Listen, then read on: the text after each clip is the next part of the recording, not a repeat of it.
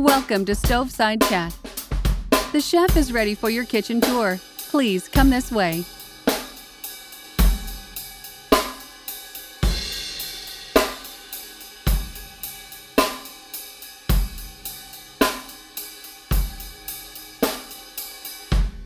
Thanks, uh, chefs Brioza and Krasinski, for joining us today. Uh, it's great talking with you guys. So, how are things in uh, San Francisco now?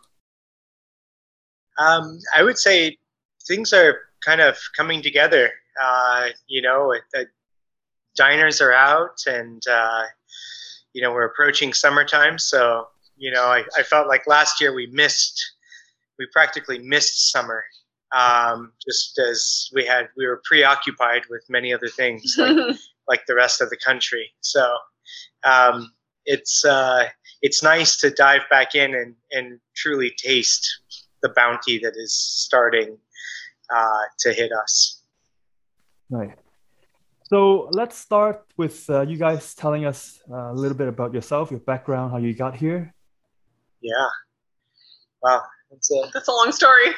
a long story. Yeah, I think uh, uh, for me, I Stuart and I met studying art and photography in college, um, and then that was a path I would had planned to continue to go down.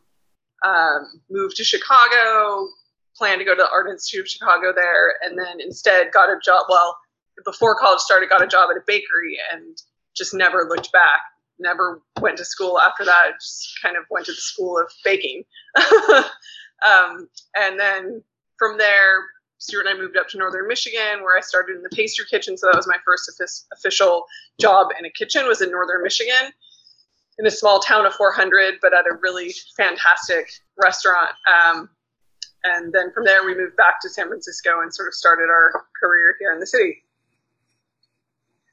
That about sums it up. um, I I uh, I took the path of culinary school, um, and I had. I mean, ostensibly, I've, I've only cooked.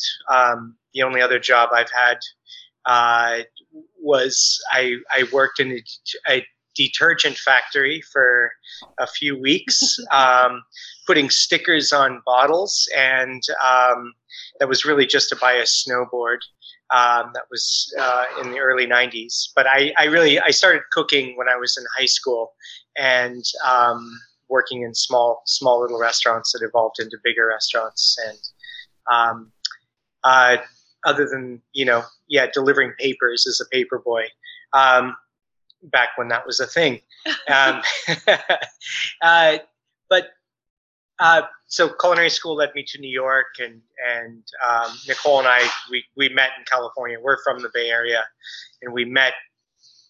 As she said in college, we went off to Chicago to kind of rendezvous. Um, that's where I did my internship, and and uh, I think between New York and Chicago and Michigan, we spent about just a little under a decade of our of our kind of that you know, of our 20s, really learning to cook, you know, learning to be adults, um, you know, kind of growing, tasting, saving up money to go to nice restaurants. yeah, traveling, eating, mm-hmm. dining, and really kind of, you know, developing our own our own sense of of of cooking style, you know, uh, under some pretty pretty great mentorship. Yeah, nice. So obviously, like you mentioned, you guys worked around the country, you know, New York, Chicago, Michigan, and also traveled the world. So uh, obviously now you're back home in, in California, open the, the restaurant. So what would you say are some of the inspirations throughout the times before you started your your restaurant? You know, any place that you come to mind immediately or kind of makes you change your viewpoint on certain things or interesting things mm. that you hmm. ran into? Yeah, that's interesting. I think um, you know we've, we've both of us have had pretty significant travel experiences together as well as as um, individually. Um, you know, I know uh, in the early years of cooking, you know, and what really led me to go to culinary school was I was just totally, totally like um, blown away by French cuisine, right? To me, that was the you know the benchmark um, and sort of it seemed like all the secrets of cooking were were held in that. And so I, uh, you know, when I was maybe 21 or 22, went to France and um, and cooked at a restaurant called Michel Rostang. It was a two Michelin star, and his bistro d'Haute, kind of bistro around the corner. Um, and it was just a it was a it was a great experience. And Nicole had um, kind of flown over and met me there, and um, you know we spent a lot of time. Like we went to Lyon. Um, we spent a lot of time just basically hitting charcutiers and chocolatiers and bakeries. I think we did that every every day. That was our, our sole purpose, and then we would always end with some some really you know relative meal to where where the region that we were in, whether it was in Lyon or in Paris or in other other parts of France, and and that was kind of how we spent most of our days, not just there, but kind of in life mm-hmm. in general. Um, and you know, hitting like Michelin starred restaurants as well as um, you know little bistros, and and this is in the the late '90s, and you know it was pretty uncommon to see you know kids. We were kids. We were like 21 years old. You know, essentially, you know, dining in, in these restaurants, and um, it it it was it was very inspiring and very telling but it, interestingly enough was not what we what we wanted to do right I, but it was like sort of like you know you're in the we were in it so hard that it just we just felt like we wanted to scour the landscape um, and truly learn as much as we could about that type of cuisine and and the style of restaurants. Um, and you know ultimately it was one of those things that we never neither of us strove for michelin stars in our career so the irony there was is that we enjoyed eating at, at the restaurants but wasn't something that we wanted to emulate um, you know and i think obviously we were we were truly transported by more of the the bistros and the brasseries and the sort of soulful, you know, like the blue collar restaurants that really um, the working man's restaurant, right? I mean, essentially that's what a bistro is, and um, we, uh, I just, I found to me that that was like where the love of cooking lived, right?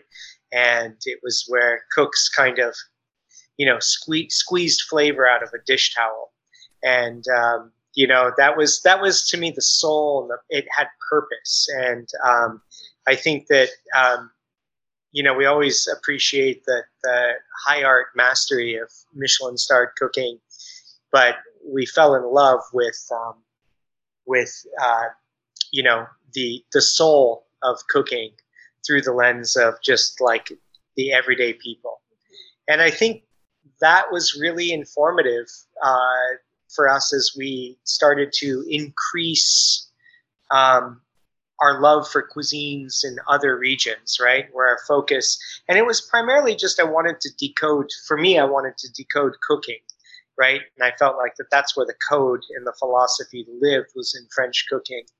And what I really learned about that is, is it gave me, I, I felt like I cracked the code of food in the world and through that i was able to kind of look through you know italian and spanish and um, and asian asian cookery as well um, and really tap into kind of our our own backgrounds and experiences with food through through the lens of our personal friendships growing up. And in the bay area is incredibly multi-ethnic um, and very diverse. And you know, sort of like we we started to really interplay those flavors in our own cooking, um, and uh, and broadened our our desire for cooking, um, and uh, cooking that happens around the world. Right. It was a long-winded answer. no, it's good. It's uh, it informs a lot of about your approach and how you think about food itself. And your point, when I travel, obviously, you know, there's the high end restaurants that, you know, people go to and I myself enjoy, obviously, too. But a lot of the really local food, like, for example, when I went to Poland, like a lot of the milk bars that they have, it's, it's, like you said, it's a homemade kind of food. It's not anything fancy, but it just, when you go in, you have that, it really hits the spot kind of feeling. Yeah. Well, and I yeah. think it, it, again, it, it really holds the secrets of the culture right? I mean, mm-hmm. you know, it's the people's people's food, right? It it it sort of taps into, you know, to me that's how you tap into culture. Is is you tap in through the food system, right? And then you really learn a lot about the people and and who they are. It's you know, it's that old that old saying, the Briat Savran, you know, saying, "Just tell me what you eat, and I'll tell you who you are." And there's so there's so much truth to that. Definitely, yeah. So with that, you know, talking about culture, of different, uh, I guess, food cultures and around the world. The way you serve food, I guess, mostly before COVID hit, obviously, yeah. Um, it was using dim sum carts and trays, which mm. I find very cool because I am Chinese myself and I grew up in Hong Kong. So um, even even yeah, even in Hong Kong, that is not actually that popular anymore because obviously the operational, you know, you have to yeah. find someone to serve it that way, and, and that whole thing it just gets complicated. Right, so, right does that impact the way you know you guys cook or do you guys serve how does that change anything Ab- absolutely yes um, so you know when we opened state bird we took this idea where again when i said crack the code to understanding cuisine earlier there was this other thing that we were trying to do with you know um, with state bird um, was was there was really a couple of different metrics that we were using. One was is that we wanted to cook with freedom and flexibility, right? And we didn't know what that meant totally.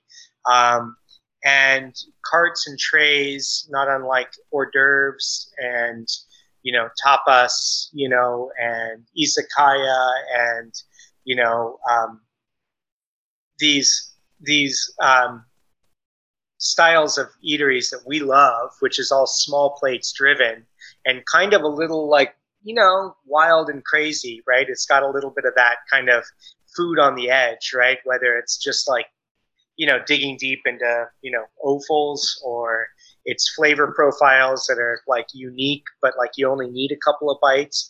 We wanted to do that, but we didn't. We knew that in this country that that um, small plates gets really confusing for people, right? And it's taken a couple of decades to really kind of suss that out and understand it.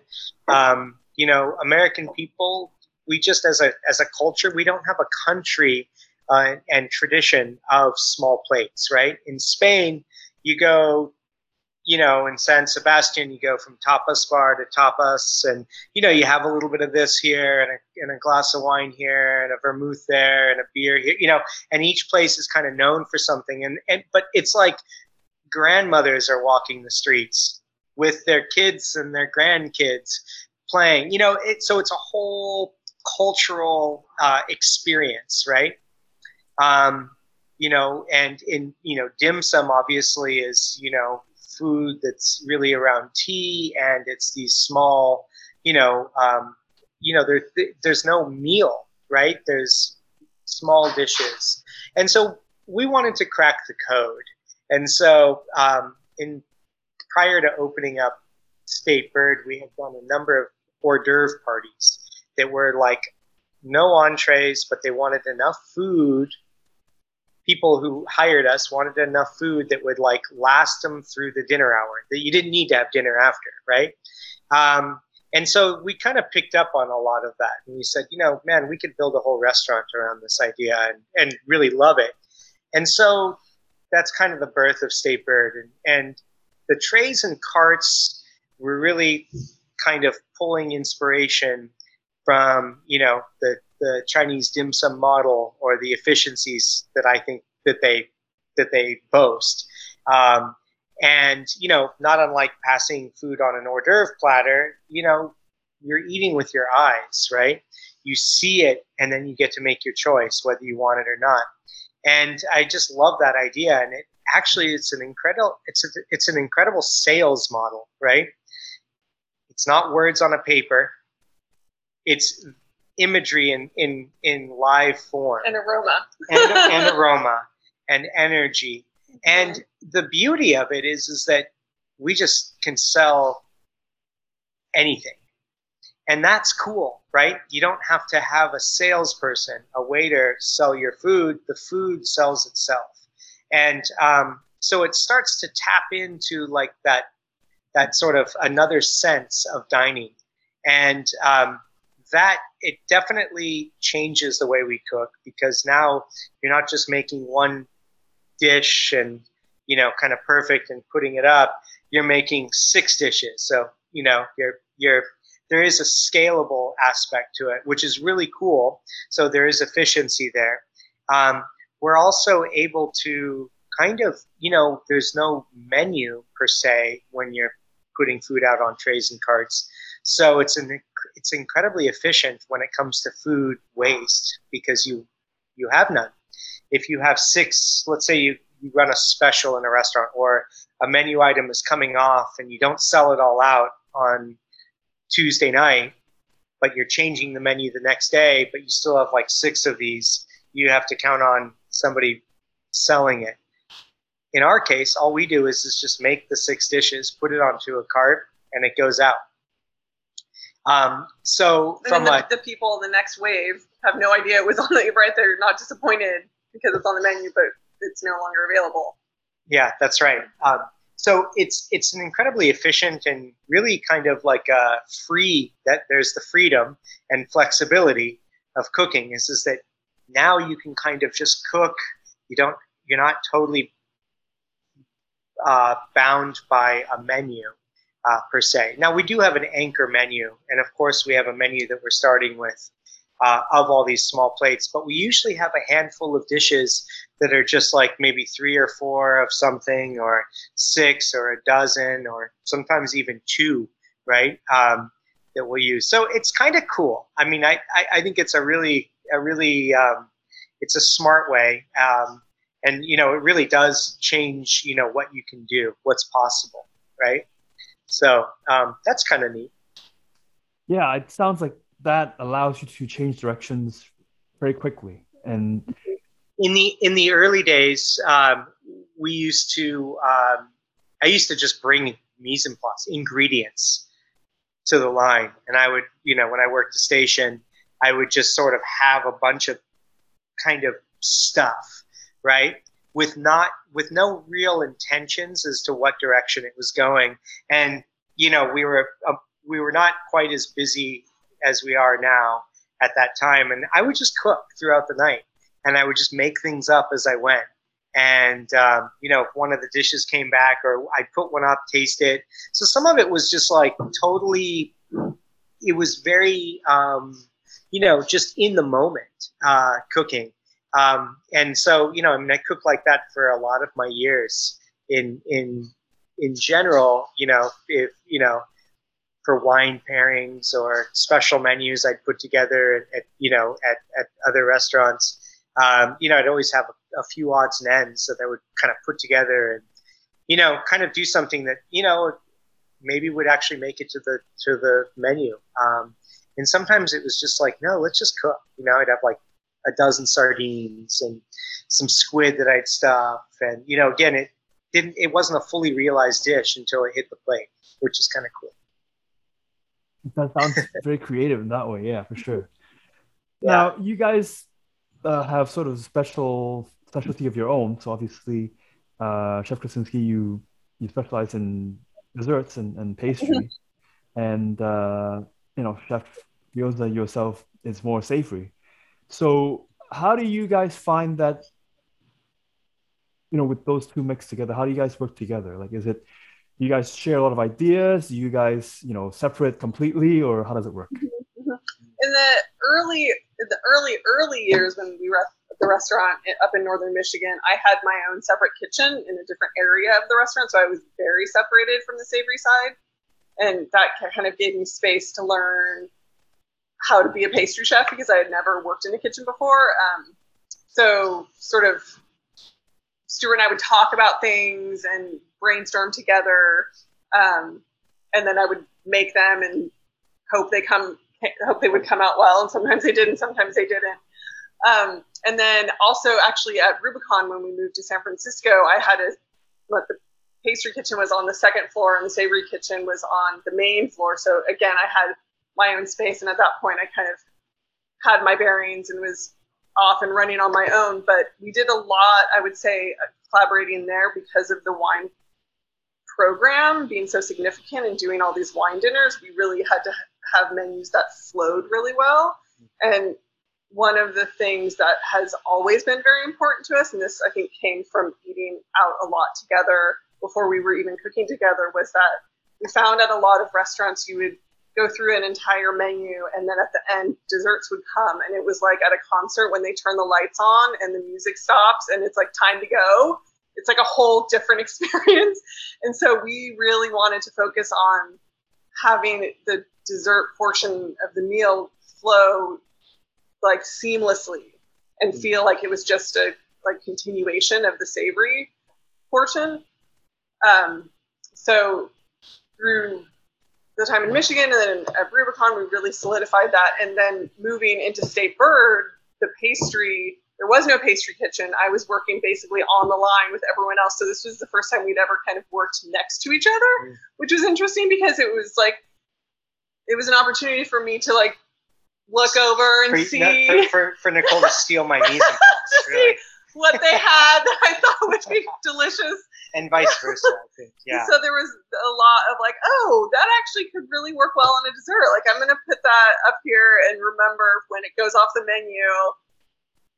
See see if my idea comes comes through. Um, and there are a few dishes that remain on the current State Bird menu that we developed together as a very collaborative dish. So the we have a duck liver mousse with almond biscuits.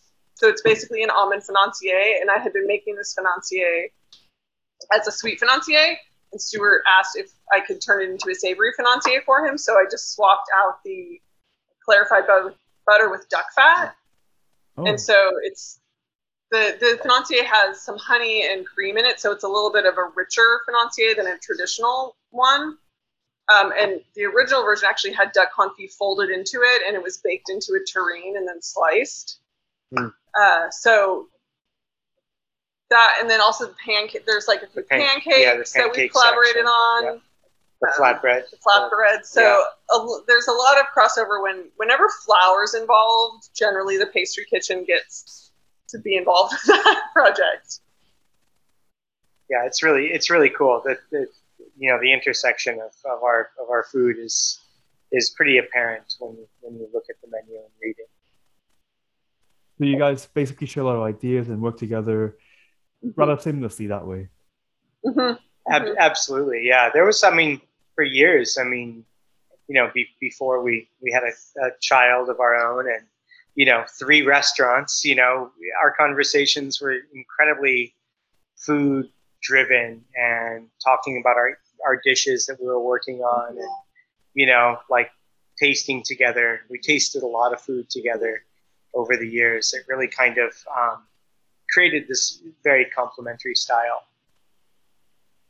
That sounds like a good place really to be at working obviously as well as visiting because to your point it's not you know like a lot of times i think what happens to my mind at least is where if you have a savory chef and a, and a, a dessert or pastry chef that obviously they're usually separate. And so if they don't really communicate then everything just sort of like you said it just kind of breaks in the middle. Yep. Yep. Yeah. Mm-hmm. yeah no this we, we we've we've set the foundation really really solidly uh, you know over i mean now we've been cooking together um, for two decades, and um, you know we've been together for a little over that time, and um, so you know we've we've we really kind of know each other's flavors quite well. But there's still moments of genius that come out that like I'll taste of her desserts and just kind of like wow, where did this come from? You know, like we haven't talked about this. we need to have a conversation. And it's just, it's awesome. So there's still like those really unique moments of, of surprise, mm-hmm. which is, you know, it's good for the relationship too. I can see you guys are very happy together. That's that's a that's a great yeah. thing. So in terms of you know expanding that a little bit, obviously you have a big menu and a, very improvised sort of creative menu. Um, how do you manage the prep work? And I imagine that actually creates mm. sort of challenges in terms of operationally. How does it work as well? Mm. Well, you know, um, at this at this moment, I mean, we're three restaurants. We have three restaurants. Um, two are in one building, and the third is just right around the corner. And we use the restaurant as kind of a the mothership. The the progress in Statebird, we have a above it. We have a commissary kitchen where we do all of our butchery. Um, it's where we do all of our fermentations and sauce making and kind of the the core, the heart of all three restaurants kind of comes from this central location within the building. Um, and the pastry kitchen is right there as well. So, um, and we have, we're, we're incredibly spoiled um, with, you know, ostensibly four chefs that are, that are running each department. So, along with Nicole is uh, uh, Kat Kwan, who is um, our pastry chef, uh, co-pastry chef, and at Statebird, I have, you know, Gabby Maeda has been with me for, with us for six and a half years as a line cook and is now running the kitchen. And it's just magic to see her, her influence. Um, and the team that we've got there is just, uh, it's an incredible team. You know, at the progress, we have Hans Lund, and the progress isn't quite open yet. We're doing some work before we get reopened. Um, but he's, he's been our butcher and ran the commissary and helped me develop, uh, you know, the most recent foundation of all of our newest creations and fermentations and, you know, uh, various programs. And then Koji uh, is our chef at Anchovy Bar. And, you know, so as much as I would love to say that we're in the kitchen every day doing prep, um, you know, what we're doing is, is that the, the, when we go back to the foundation of what we've built is is that we manage the foundation. And really what we do is we taste a lot of food with our chefs. So we're building that same relationship that we've mm-hmm. built together with our chefs and really working through ideas and tasting food. And to me it, it does multiple things is that it gives credence to the dish that they're working on and that it sort of passes the criteria of the restaurant, being that we're sort of the key holders. Um, you know, and for the chefs, what it does is it gives them ownership over a dish because it's an idea that, you know, perhaps I'll have or that we'll have together or it's their idea. And then we soundboard it through experimentation. And then kind of we we call it like let's just get you know make a few brush brush strokes you know get some food on a plate. It doesn't have to be a final but just to kind of get the idea especially if it's a little esoteric or if it's kind of like hmm, i'm not totally certain if i follow these flavors. We'll taste it and we'll just kind of go is this worth going further on? Right? And um, it's a pretty cool system and it's a really interactive system and uh, one that you know it it allows the restaurants to sort of maintain their focus, right? But also to expand, you know, our palates, right? And ultimately, it delivers just even a, a, a dish that is unexpected. Um, so that's kind of like how we manage the prep aspect of it, right? Um, we do spend time in the kitchen. We try to dedicate a you know a, a slew of hours through the week, you know, just to be working with the in the kitchen. Um, a lot of it is is you know creating this larder, right? We have an enormous larder of ingredients. Um, we we run a biodynamic farm as well um, that kind of uh, that really has a, a, a positive impact on the restaurants. And it's kind of a playground for the chefs, so to speak, and for us. Um, and through that, we often find ourselves with an abundant of of a harvest. And in that abundance, we have to act quickly because you know food is perishable. And so we come up with you know ways of preservation, or through fermentation, or curing, or aging, or whatever whatever the process requires. And then this just goes into the collection. It has no destination in mind at the time, right? And then we'll pull it out.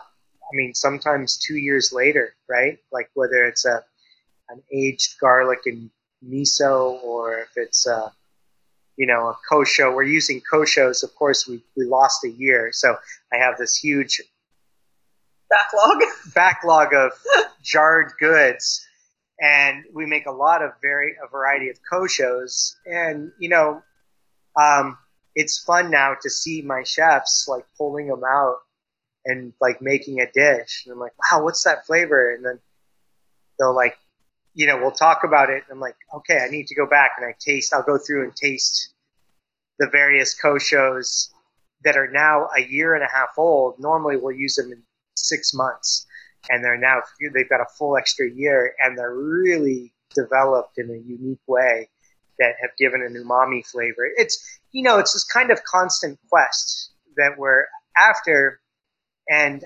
oftentimes it's sort of like we're creating dishes based on what we've got hanging around, right? And that's a really fun way to cook. And again, it's a style that State Bird really picked up on early in the early days. Um, through abundance and curiosity and um, you know we've got just this larder is just it's enormous. It's actually it's shrunk a little bit but it's slowly gaining gaining its its place back you know. Um, it's pretty cool. So i don't know if, again a long-winded answer you know to how we do things. But you know we operate you know again three restaurants that have three distinctively um, criteria and all are intertwined with one another. That's the other great thing. Um, you know, progress, we tend to do a lot of whole animal work. Um, and all the little bits and baubles get turned into something really creative that we can sell at State Bird. Um, you know, so we're we're not forced to have to use a whole animal only at one restaurant. It also gives us enough to where we're not doing this on a random note, right? We're doing it every week. We bring a pig in, five lambs, you know, 90 ducks, you know. So we create a lot of byproduct through this process. And that byproduct requires creative solutions. And so, with a very creative culinary team um, that we all communicate together, um, it's pretty it's pretty impressive what goes down in the kitchens. I like that because it's almost like first of all, it sounds like almost like when you're moving into a house where things slowly get built up, you get more and more stuff inside. Good stuff, but you get more and more stuff. Yeah. That's funny.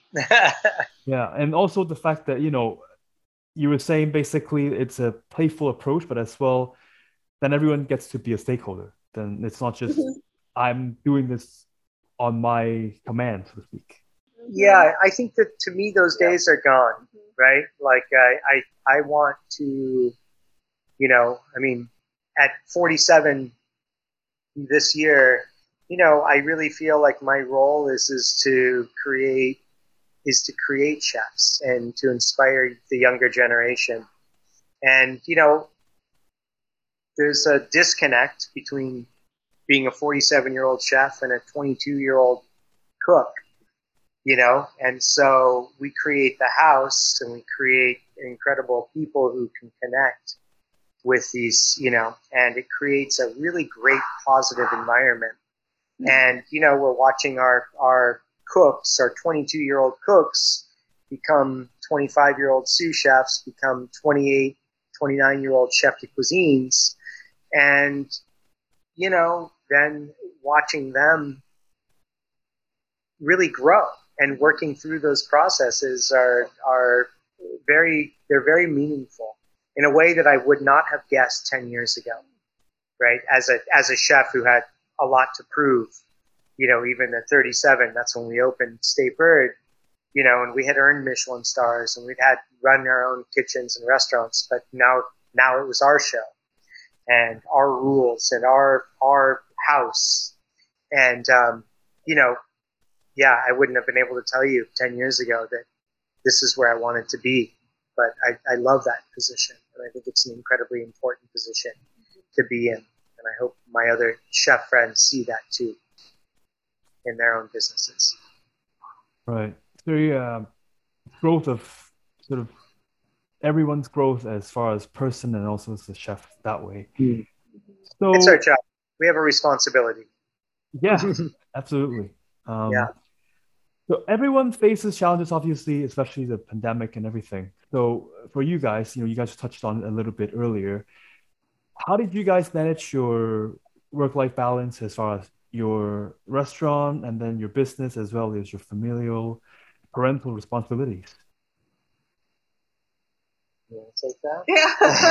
well, it changed over the course of the last 15 months, right? When we closed, we laid off 100 employees, and so that was a big moment for us as a business and kind of we had to just step back for a few weeks and once we realized it wasn't coming back right away like we originally thought we just we all stepped back and took took some time um, and we were just sort of at home together and then once we were like, okay, now we can kind of see what the next few weeks look like. We think we can start planning like what what's our first step to rebuilding the business.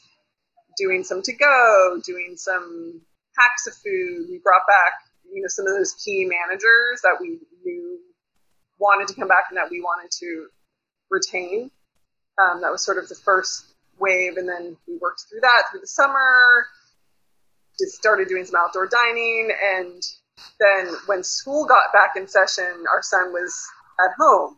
Hmm. So I sort of took on the job of a fourth grade teacher slash business owner and would, you know, work with him in the morning and then come into work for a few hours and check in with the team and do some things in the office and then go back. Um, and Stuart was just sort of here with the team. Yeah, it was a it was a divide and conquer scenario for sure. Um, but you know, also it to be totally honest, it gave us an opportunity to really set some boundaries, you know, um, that were very important, and help set those boundaries with our, our staff too. Um, and we were able to kind of do that through, you know, we, we, we did our best to operate without a total survivalist mentality right? Like, we know we'll get through this. You know, let's not lose our souls. Let's lose, you know, let's keep them, you know, let's keep the positivity in our restaurants. And we worked really hard to, to find that balance. Um, and, you know, quite frankly, it added to a pretty, pretty great work life balance. Um, albeit very challenging um, and and stressful. Uh, but we were making some great accomplishments, I think, with our restaurant. And um, from a, a, home perspective, it allowed us to really every night to have a meal together.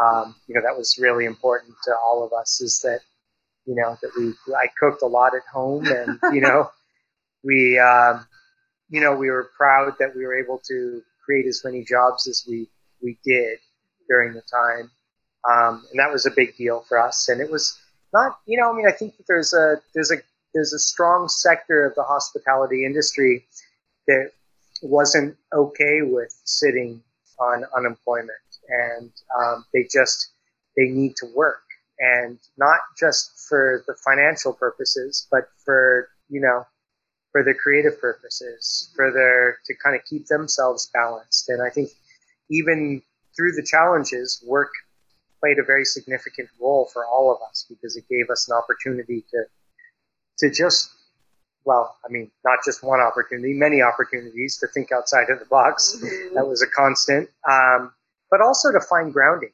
right? As we've been able to rebuild, um, and you know, we removed a lot of the, we tried to remove as many of the challenges as possible and keep our focus on what we do best as a restaurant and you know again to give uh, the best ex- i guess the to, to really validate our own careers that we've built right? You know we have two at that you know two restaurants and we opened a third in the middle of the pandemic. Um, you know we're a big restaurant. We're not a tiny restaurant anymore. And we can't just go changing on a dime. And i think that became very obvious. Um, and again i think uh, you know what's what's been still very apparent and very important to us is striking that work-life balance.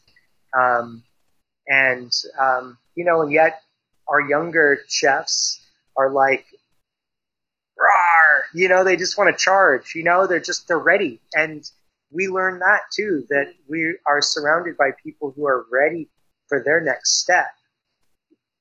You know, and we would like it to be here with yeah. us. So it's been very apparent for us to not necessarily step back, but maybe step in it to the side and or even stand behind mm-hmm. our our you know our chefs too to take on more responsibility and to take on a bigger role because they want that right?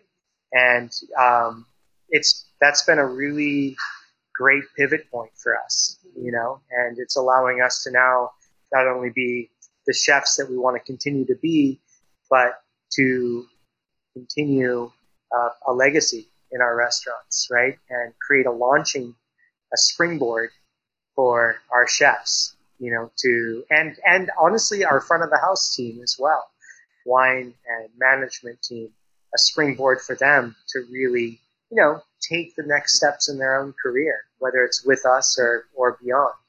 Uh, we, of course, hope it's with us. and so far, that's working out. I totally agree. It seems like it's something that it's very individual in terms of you know what your goal is as a personal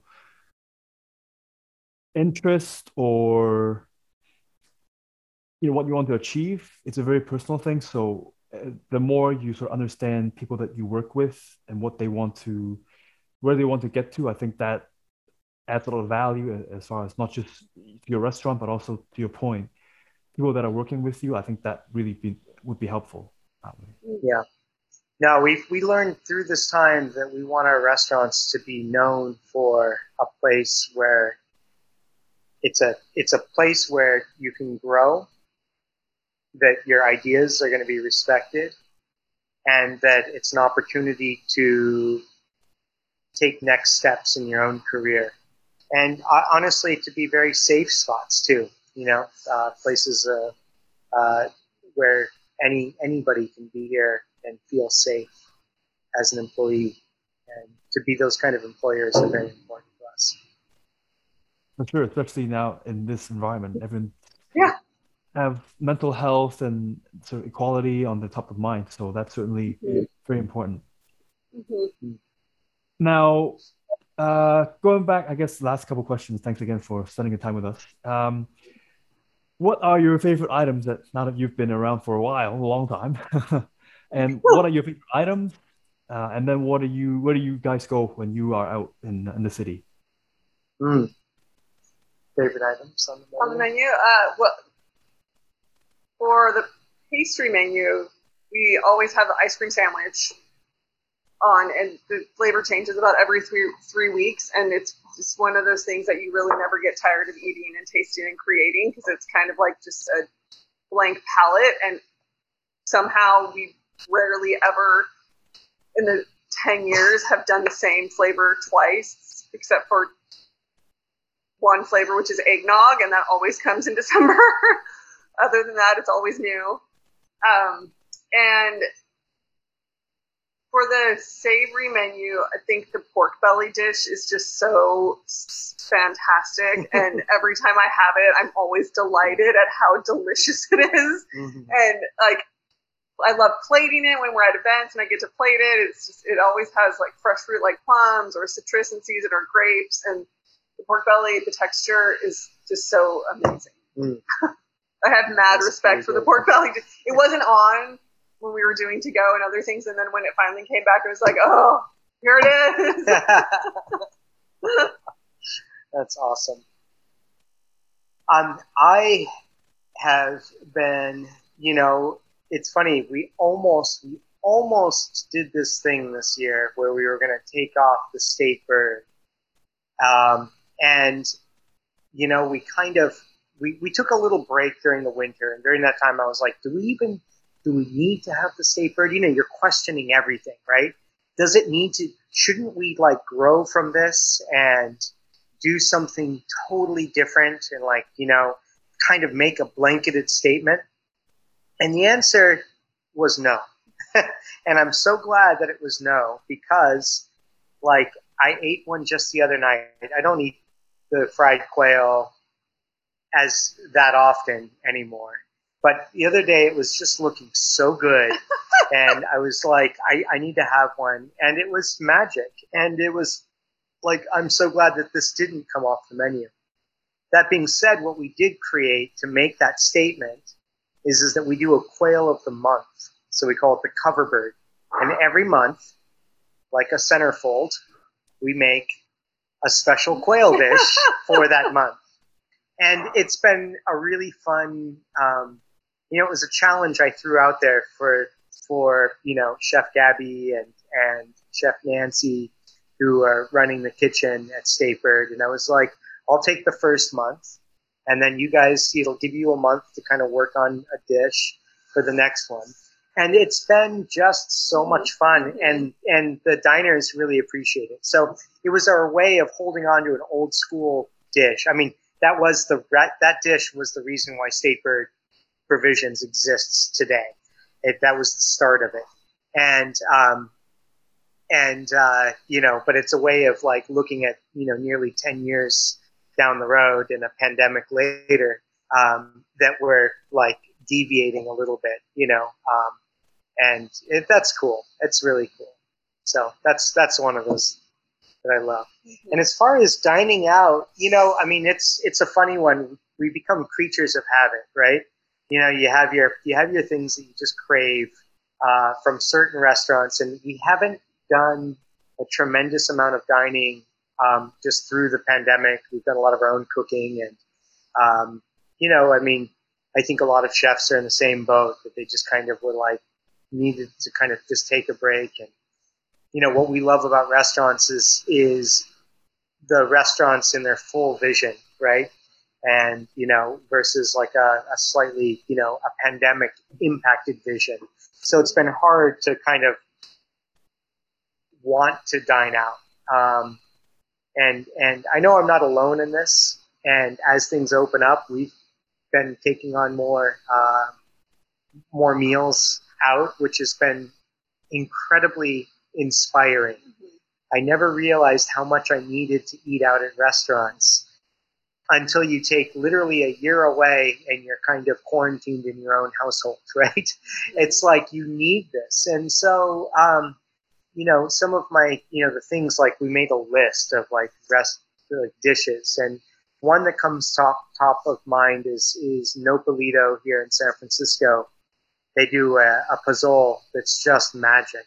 And whether you eat it there, actually, I prefer to take it home um, because then we can eat it at home and it's just magic. Um, that dish is fantastic. Um, we recently took a trip down to LA, actually, just this past few days. And um, we didn't really have a whole, we didn't have an eating, a dining agenda, but we went to you know, Justa, which is one of my favorites down there, um, just because it's just a, a, neat place. And it was wonderful to taste that food again. Um, and then we, we went to a, a, an old friend of ours that we haven't, that we had never eaten her food in her restaurant. We've done events together and we've um, had some cool, you know, kind of friendships aligned, but we never made it to a restaurant. And that was Sqirl. And I mention this because I think she had a really, you know, everybody had a different relationship with the pandemic. And I have admired Jessica Koslow from a distance. And um, have enjoyed getting to know her over the years and just admire what she does and what she's created. And I got to tell you, that was exciting. We ate there on Monday. We had breakfast. Mm-hmm. Tuesday, Tuesday mm-hmm. morning, we had breakfast, and it was magical. And I just think, you know, the world of what they do. And um, again, tasting her food was just fantastic. So if that was in my backyard, I would be a regular for mm-hmm. sure. For sure.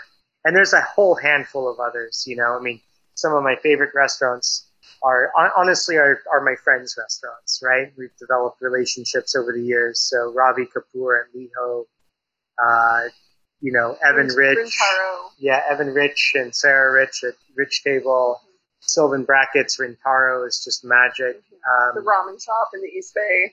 Yeah, these are, you know, these are people who are our. I feel like that we all share a similar DNA, and um, I, uh, I, I, I enjoy their camaraderie, and during this time, even mo- even more. Uh, Mister Jiu's, Brandon Jew. I mean, uh, Aaron London at Al's Place. Um, I, I, know I'm forgetting a lot of people, but these are people who who have uh, who who we've we we've solidified relationships and friendships over the years, and we share cooks, we share ideas, we share meals together. I love eating in their restaurants, and I can't wait to do it again.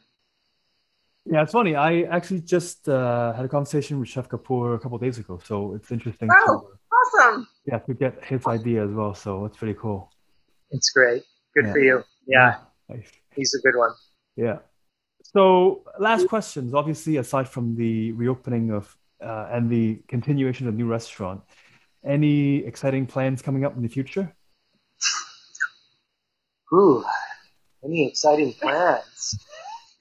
I think you know we don't we don't really want excitement right now. We, we want we just really want nor like the day to day, right? We want to get get the day to day, maybe take a vacation.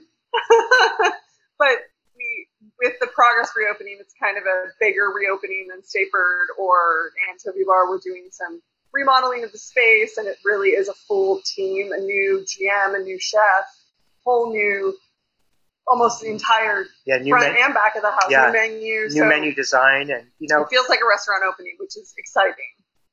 You know, we're gonna we're gonna take some of the ideas that we have longed to do, and we're gonna incorporate it into the progress because we realize we have it right here.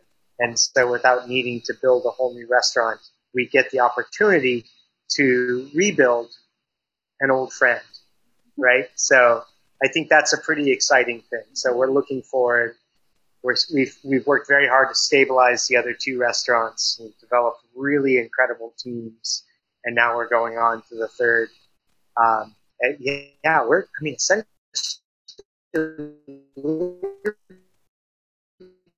reopening three restaurants this year. Maybe next year we'll start to put our head above water and think about what's next. Yeah. Sounds like that's a lot of uh, stuff to handle already, right?